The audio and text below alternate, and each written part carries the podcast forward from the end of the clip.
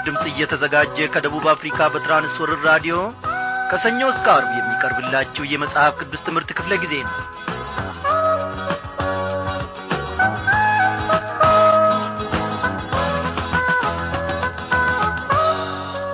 ድንቅ የሆነው የዘላለም ጌታችንና መድኃኒታችን ኢየሱስ ክርስቶስ ኖ ያለፉትን ቀናት ሁሉ ከቃሉ ማድ እንደ ወትሮው ሳይሆን ከወትሮውም በበለጠ በየዕለቱ እየመገበን እያጠነከረን ወተት ከመጋት አጥንት ወደ መቈርጠም ደረጃ እያመጣን እነሆ ለዚህች ምሽት ደግሞ እንድንበቃ ፈቃዱ ሆኗል። እንደምን አመሻችሁ በጌታ የተወደዳችሁ ወገኖቼ። እግዚአብሔር ለዘላለም ይክበር ይመስገን። ከዐይኑ እይታ ሳያርቀን ከቁጥርም ሳያጐለን እግዚአብሔር አምላካችን ዛሬም ደግሞ ከቃሉ ማድ ሊመግበን ፈቃዱ አድርጎ እኔንም በዚህ እናንተንም በያላችሁበት ስፍራ አንድ ላይ ሰብስቧችኋል። ምናልባት አንድ ላይ ስል ለብቻው ወይም ለብቻዋ የተቀመጠች ወይም የተቀመጠ ወንድም ወይም እህት ልትኖር ልትኖሩ ትችላላችሁ። ወገኖቼ እግዚአብሔር ከእናንተ ጋር ነው። እግዚአብሔር ምንጊዜም ቢሆን እኔንና እናንተን ፍቅሩን ከማሳወቅ ወደ ኋላ አይልም። እኛን ልከኞች እኛም ቢተኞች ሆነን ስንገኝ እንኳን ጌታ ኢየሱስ ክርስቶስ በፍቅር አንቀልባው ተሸክሞን እኔንና እናንተን ወደ መንገዱ ወደ አባትነት እቅፉም ደግሞ ይመልሰናል ይመራናልም። እግዚአብሔር ይክበር ይመስገን። ዛሬም ከምዕራፍ አንድ ከያዕቆብ መልእክት ማለቴ ነው። ተከታታዩን ጥናታችንን እንቀጥልና ወደ መጨረሻ ላይ የምዕራፍ ሁለትን ትምህርት በከፊሉ አብረን እንመለከታለን ይህንን ድንቅ የሆነውን ልዑል እግዚአብሔር አምላካችንን እንዲህ እያልን እስቲ በምስጋና እናሞጋግሰው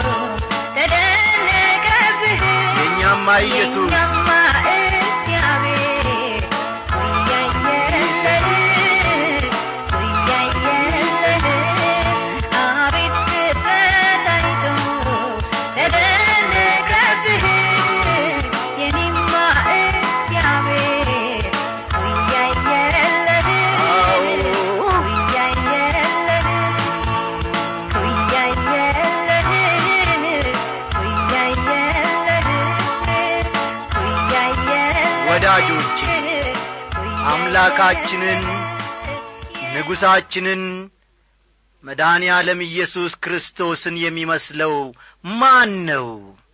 እኩያው እገሌ ነው የምትሉኝ ሰው አላችሁን? ብቻውን ጌታ የሆነ ከዘመናት በፊት የነበረ ዛሬም ያለ ወደ ፊት የሚኖር እርሱ ብቻ እግዚአብሔር ነው። እኔና እናንተ መደንገጥ መፍራት ስለ ኑሮአችን መስጋትና መጨነቅ ያለብን እርሱ ወንበሩን ለሌላው አሳልፎ የሰጠ እንደሆነ ነው። አይደለም እንዴ? አዎ በኑሮአችሁ የምትጨነቁ ስለ ነገ ደግሞ እያሰባችሁ የምትደምሩና የምትቀንሱ ልትኖሩ ትችላላችሁ። ይህንን ብዙ ጊዜ እናገራለሁ ዛሬም ደግማለሁ ወዳጆቼ ኢየሱስ ክርስቶስ በዙፋኑ ላይ ነው አትዝጉ። ኢየሱስ ክርስቶስ የኑሮአችሁ አራት ነጥብ ነው። የኑሮአችሁ መሠረት ነው ለማለት እፈልጌ ነው። እኔንን በሕይወት ያረጋግጫለሁ ያላየሁትን አልመሰክርም። ያላለፍኩበትንና ያልቀመስኩትንም ሕይወት እንዲህ ነው ብዬ አልመሰክርላችሁም። አው ወገኖቼ በሕይወቴ ሙሉ እግዚአብሔር ከኔ ጋር ነው። ክንዱ ደግፎኛል እየደገፈኝም ነው። እግዚአብሔር ለዘላለም ይክበር ይመስገን። ይህ የደገፈኝ የእግዚአብሔር ክንድ ደግሞ እናንተንም እንደሚደግፋችሁ እኔ ባለሙሉ ተስፋ ነኝ። ክርስቶስ ኢየሱስ የእግዚአብሔር ልጅ በዙፋኑ ላይ ነው። እናመስግን። እግዚአብሔር ሆይ አንተ ከዘመናት በፊት ስላወከን በእናታችን ማጸን ውስጥም ደግሞ ስላወከን እናመሰግንሃለን። የራሳችንን መንገድ ቀይሰን ሳለ የራሳችንን ምርጫ እግዚአብሔር አምላካችን ሆይ ወስነን ሳለ አንተ ግን ተመለሱ ብለ ወደ ጉያ ስር ሰብስበህናል። ከቃልህ ማድ እንድንማር ድንቅ የሆነውን ቃልህን ደግሞ እንድንመገብ እነሆ ጌታዬ ያንተን መንግሥት ምን እንድናወራ እንድንመሰክር ስለ ረዳህን እጅግ አድርገን እናመሰግንሃለን። በዚህች ሰዓት ደግሞ ኖ አምላኬ ሆይ በመካከላችን እንድትገኝ ቃልህንም እንድታስተምረን እንለምንሃለን። አንተ ካላስረዳህን አንተ ካላስተማርከን ደምና ሥጋ የአንተን ክቡር ሥራ እግዚአብሔር ሆይ መግለጥ አይችሉምና በመንፈስ ቅዱስ አስተማሪነት ደግሞ ታላቁን የዘላለሙን ቃልህንና ምስጢርህን ደግሞ እንድታስታውቀን እንለምንሃለን። አስተምረን ገስጸን ምከረን መልሰን እግዚአብሔር አምላካችን ሆይ ካዘመምንበት ከተጣመምንበት መንገዳችን እንድትመልስና እንድታቃናን ራሳችንን በፊት እናቀርባለን። እግዚአብሔር ሆይ ጸሎታችንን ስለ ሰማ እጅግ አድርገን እናመሰግንሃለን። በኢየሱስ ክርስቶስ ባከበርከው በአንድ ልጅ ስም ስትል አሜን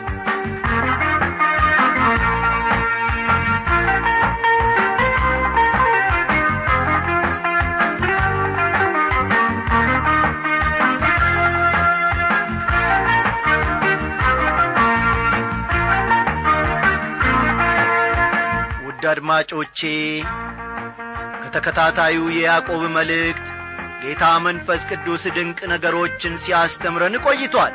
ከያዕቆብ መልእክት እግዚአብሔር አምላካችን ለሕይወታችን ዘመን የሚረባንን ቃል ሰጥቶናል። እግዚአብሔር እምነትን የሚፈትነው በራሱ እንጂ በሰው ቃል አይደለም በሚል ንዑስ ርዕስ ላይ ተመርኩዘን ሰፋ ያለ ትምህርት መማራችንን ታስታውሳላችሁ። ዛሬም የዚያኑ ቀጣይ ክፍል ከምዕራፍ አንድ ይዘንላችሁ ቀርበናል። ቆየት ስንል ደግሞ ምዕራፍ አንድን ጨርሰን የምዕራፍ ሁለትን ትምህርት እስከ ቁጥር ሁለት ድረስ ጌታ መንፈስ ቅዱስ በረዳን መጠን አብረን እንመለከታለንና እስቲ መጽሐፍ ቅዱሶቻችሁን እንደ ተለመደው ገለጥ ገለጥ አድርጋችሁ ያዕቆብ መልእክት ምዕራፍ አንድ ቁጥር ሀያ አምስትን አውጡ። ያዕቆብ ምዕራፍ አንድ ቁጥር ሀያ አምስትን ተመልከቱ።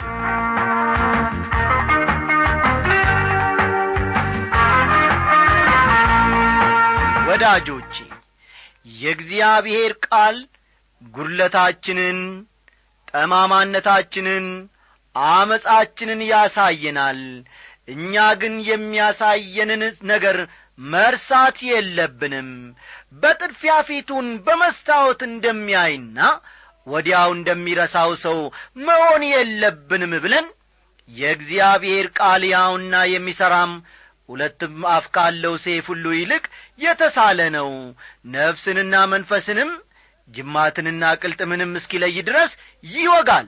የልብንም ስሜትና ሐሳብ ይመረምራል ብለን ከዕብራውያን ምዕራፍ አራት ቁጥር አሥራ ሁለት ከጠቀስን በኋላ ቃሉ አል ቃሉ በጥልቅኛነታችን ጓዳ ጎድጓዳ ውስጥ የተደበቀ ድካማችንን ሁሉ ይገልጣል ብለን ትምህርታችንን መደምደማችን የሚታወስ ነው።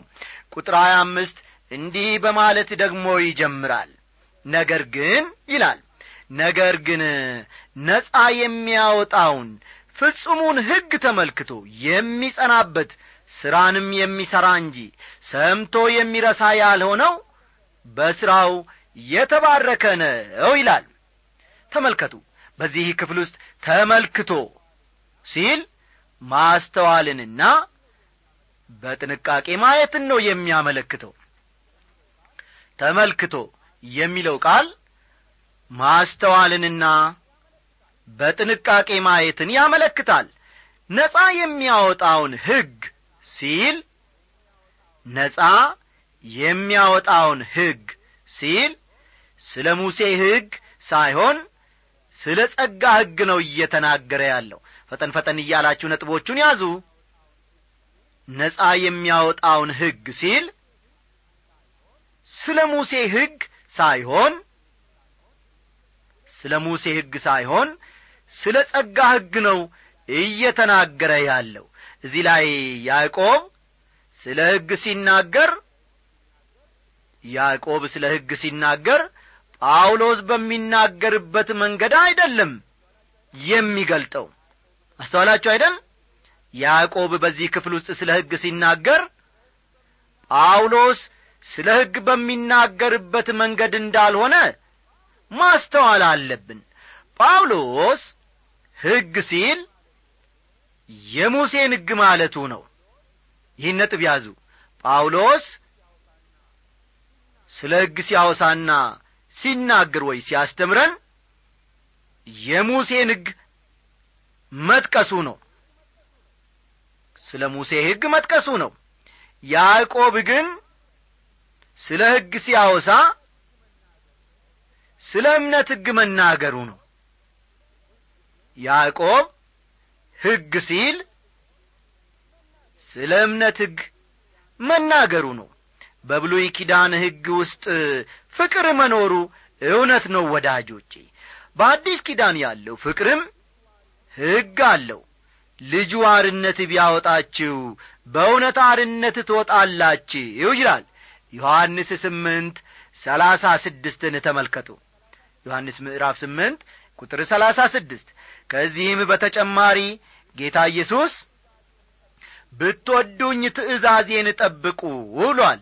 እስቲ በዚህች ምሽት ይህቺን ቀለል ያለች ጥያቄ ላቅርብላችሁ። ኢየሱስ ክርስቶስን ትወዱታላችሁን? እንግዲያውስ ሕጉን ጠብቁ ትእዛዛቱን ጠብቁ። ቃሉ ምን ይላል? ብትወዱኝ ትእዛዜን ጠብቁ ብሎናል። ዮሐንስ ምዕራፍ አሥራ አራት ቁጥር አሥራ አምስትን ተመልከቱ። ወዳጆቼ የገዛ የሥጋችንን መንገድ በምንመርጥበትና የፈለግነውን ነገር በስሜታችን ስናደርግና ከእግዚአብሔር መንገድ ስንርቅ እግዚአብሔርንም ስናሳዝን ኢየሱስ ክርስቶስን አንወደውም ማለት ነው። ጌታን የሚወድ ሰው ቢኖር ትእዛዙን ይጠብቃል። ይህንን ደግሞ የተናገረው ዮሐንስ ሳይሆን ጳውሎስ ሳይሆን ያዕቆብ ሳይሆን መድኃኒታችን ኢየሱስ ክርስቶስ ራሱ ነው። አዎ ብትወዱኝ ትእዛዜን ጠብቁ ብሏል ጌታ ስለዚህ በዚህች ምሽት ጌታ ኢየሱስ ክርስቶስን እንወደዋለንን? የሚለው ጥያቄ እዚህ ላይ ቢነሣ መልካም ነው። ጳውሎስ ደግሞ ከእናንተ እያንዳንዱ የአንዱን ሸክም ይሸከም እንዲሁም የክርስቶስን ሕግ ፈጽሙ ሲል ተናገረ። ገላትያ ምዕራፍ ስድስት ቁጥር ሁለትን ተመልከቱ። ገላትያ ስድስት ቁጥር ሁለት የማንን ሕግ ፈጽሙ ነው ጳውሎስ የሚለው በዚህ ክፍል? የክርስቶስን ሕግ ነው ወገኖቼ።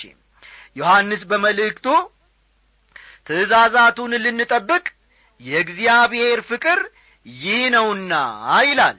አንደኛ ዮሐንስ ምዕራፍ አምስት ቁጥር ሦስት ወዳጆቼ በአውራ መንገዱ ላይ በነጻነት መኪና እያሽከረከራችሁ መሄድ የምትችሉት የትራፊኩን ሕግ እስካከበራችሁ ድረስ ነው። አይደለም እንዴ? በክርስቶስ ውስጥ እስከ ኖርን ድረስ ነጻነት አለን። ልብ በሉ።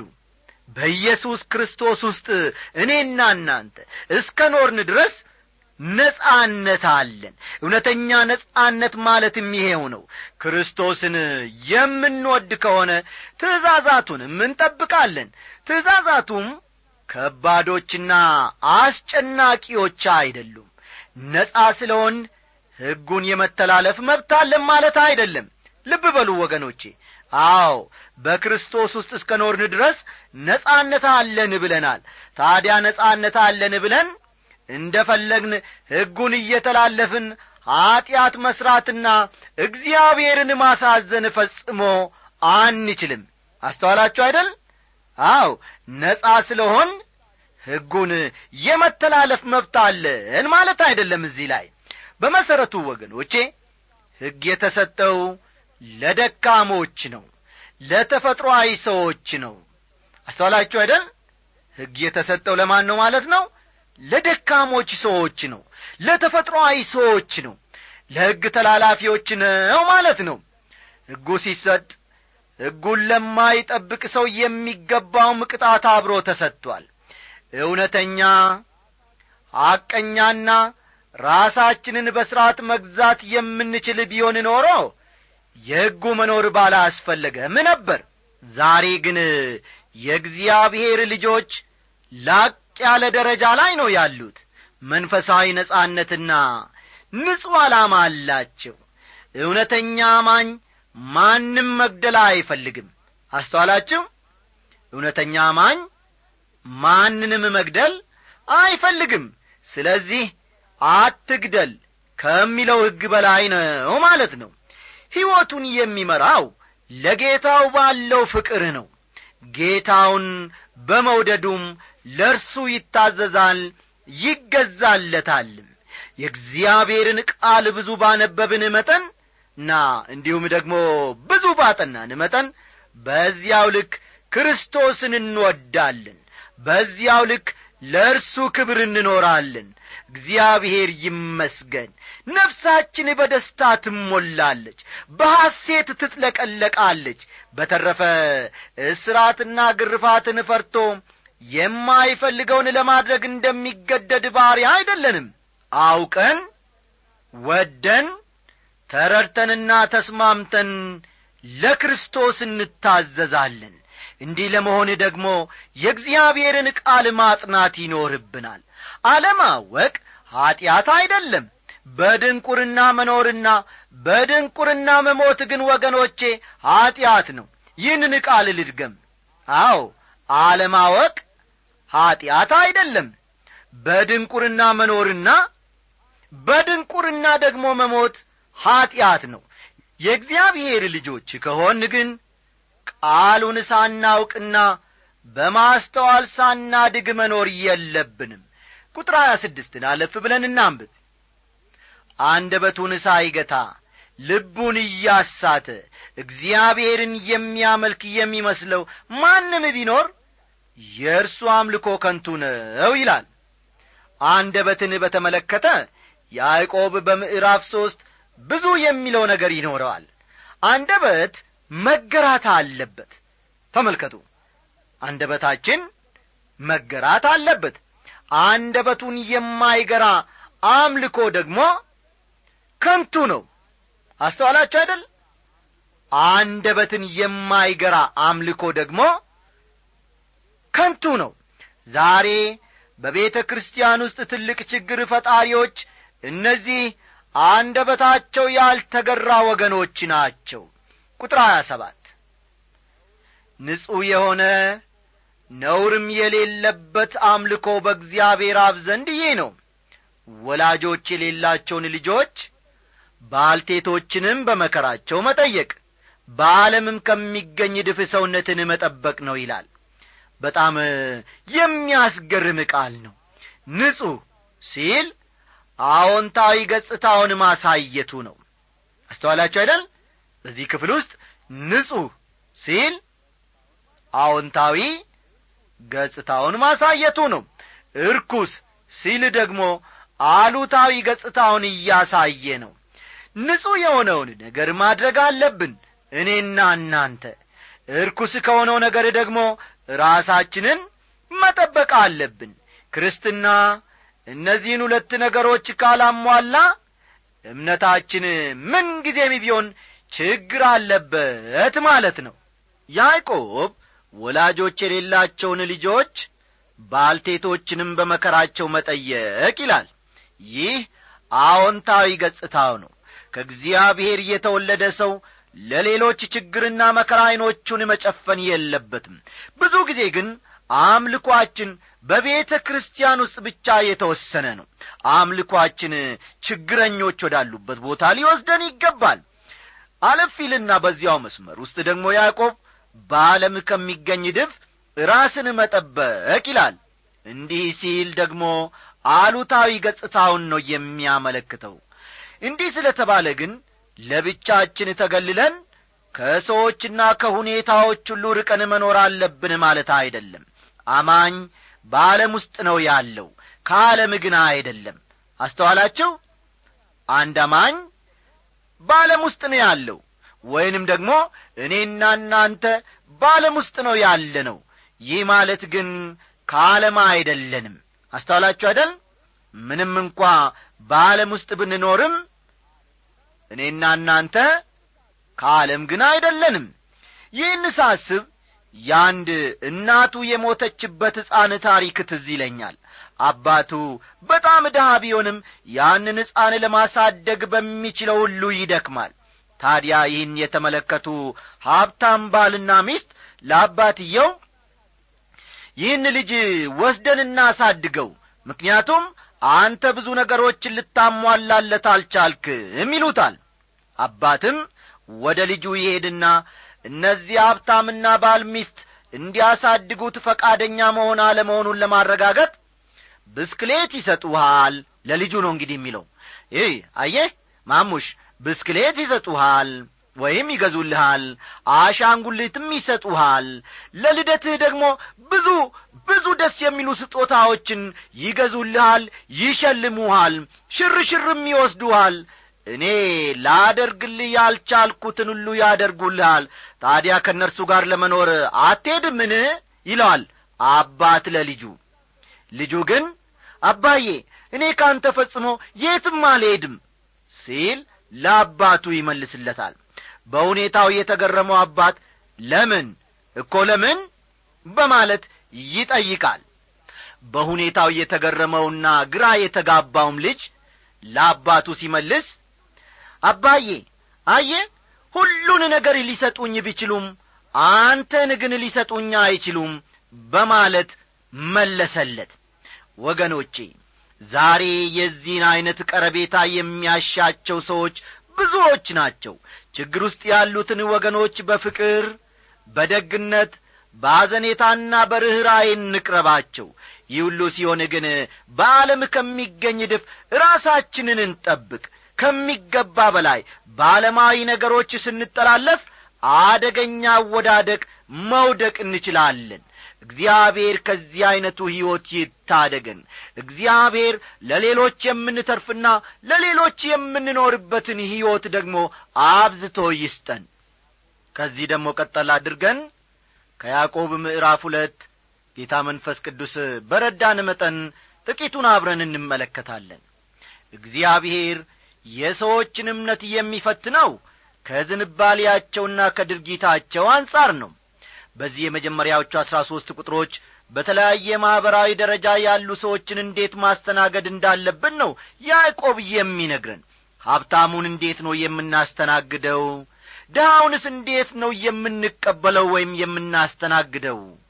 በየዕለቱ የምናገኛቸውን ተራ ሰዎችን እንዴት ነው የምንቀበላቸውና የምናስተናግዳቸው በዚህ ምዕራፍ ድህነትን በተመለከተ እግዚአብሔር የሚያቀርበውን መፍትሔ እናያለን። ምናልባት ባስገርማችሁ ባለጸግነትን በተመለከተ የመፍትሔ ሐሳብም አቅርቧል። እንደ ድህነት ሁሉ ባለጠግነትም መርገም ሊሆን ይችላል። ድህነትና ባለጠግነት ከዘመናችን መርገሞች ጥቂቶቹ ናቸው። የመጽሐፈ ምሳሌ ጸሐፊ ድህነትንና ባለጠግነትን አትስጠኝ ይላል መጽሐፈ ምሳሌ ምዕራፍ ሰላሳ ቁጥር ስምንትን ተመልከቱ። በወንጌል ለመድረስ በጣም አስቸጋሪ የሆኑ ሰዎችን የምናገኘው በጣም ደሃ በሆኑ የማኅበረሰብ ክፍል ውስጥ ነው። የዚያኑ ያክል ደግሞ በጣም ባለጠጋ የሆኑ ሰዎችን በወንጌል መድረስ ማዳጋች ነው። የዓለማችን ድህነት ዋናው ምክንያት ሀብት በጥቂት ግለሰቦች እጅ ብቻ መሆኑ ነው። በአንድ አገር ሰዎች የሚቀምሱት እህል አጥተው እንደ ቅጠል ይረግፋሉ። በበለጸጉት አገሮች ደግሞ በሌላው በኩል ማለት ነው ሁሉም ሞልቶ ተርፎ ያለ አግባብ ይባክናል። እንግዲህ እንዲህ ላለው አለመመጣጠን ነው የእግዚአብሔር ቃል መፍትሔ የሚያቀርብልን። ይህን የሚያደርገው ደግሞ ከድሆች ጎን በመቆም መሆኑ በጣም ያስደስተኛል። በመሠረቱ ኢየሱስ ክርስቶስ በዚህ ዓለም በተወለደበት ጊዜ ከሀብታም ቤተሰቦች አልነበረም የተወለደው። በተውሶ በረት ውስጥ ተወለደ በተውሶ መቃብር ውስጥ ተቀበረ። ጌታችን ኢየሱስ ክርስቶስ አምስት ሺህ ሰዎችን የመገበው ጥቂት አሳና ዳቦ ከሌላ ሰው ተቀብሎ ነበር። የራሱ ባልሆነች ታንኳ ወይም ጀልባ ላይ ሆኖ ነበር ከባሕሩ ዳርቻ ተሰብስቦ ለነበሩ ሰዎች ወንጌልን የሰበከው። የሰማይ ወፎች ጎጆ ቀበሮችም ማደሪያ ጉድጓድ አላቸው። እኔ ግን ራሴን የማስጠጋበት ስፍራ የለኝም ሲል ተናገረ። እውነትን ለማስተማር ከሌላው ሰው ሳንቲም ተቀብሏል። ወደ ኢየሩሳሌም የገባው ጌታችን በተውሶ አህያ ላይ ተቀምጦ ነበር። የፋሲካን ራት ከደቀ መዛሙርት ጋር ያከበረውና ቅዱስ ቁርባንንም የሰጠው በተውሶ ቤት ውስጥ ሆኖ ነበር። አይገርማችሁምን ሌላው እንኳ ቀርቶ የሞተው በተውሶ መስቀል ላይ ሆኖ ነበር። ለዚያ መስቀል ተገቢው ሰው አመፀኛውና ወንበዴው በርባን ነበር። የተቀበረው የአርማትያሱ ዮሴፍ ለራሱ ባሰራው መቃብር ውስጥ ነበር። ወዳጆቼ ምን እንላለን? ጌታችን እኔንና እናንተን ለመታደግ ይህንን መስሎ ነበር ወደ እኛ የቀረበው። በዚህ ሕይወት ደግሞ እንድንመላለስ እግዚአብሔር አምላካችን ይርዳል ጻፉልን ጸልዩልን። አምላክ ስራው ይገርመኛል። ኢየሱስ ስራው ይደንቀኛል አምላክ ስራው ይገርመኛል።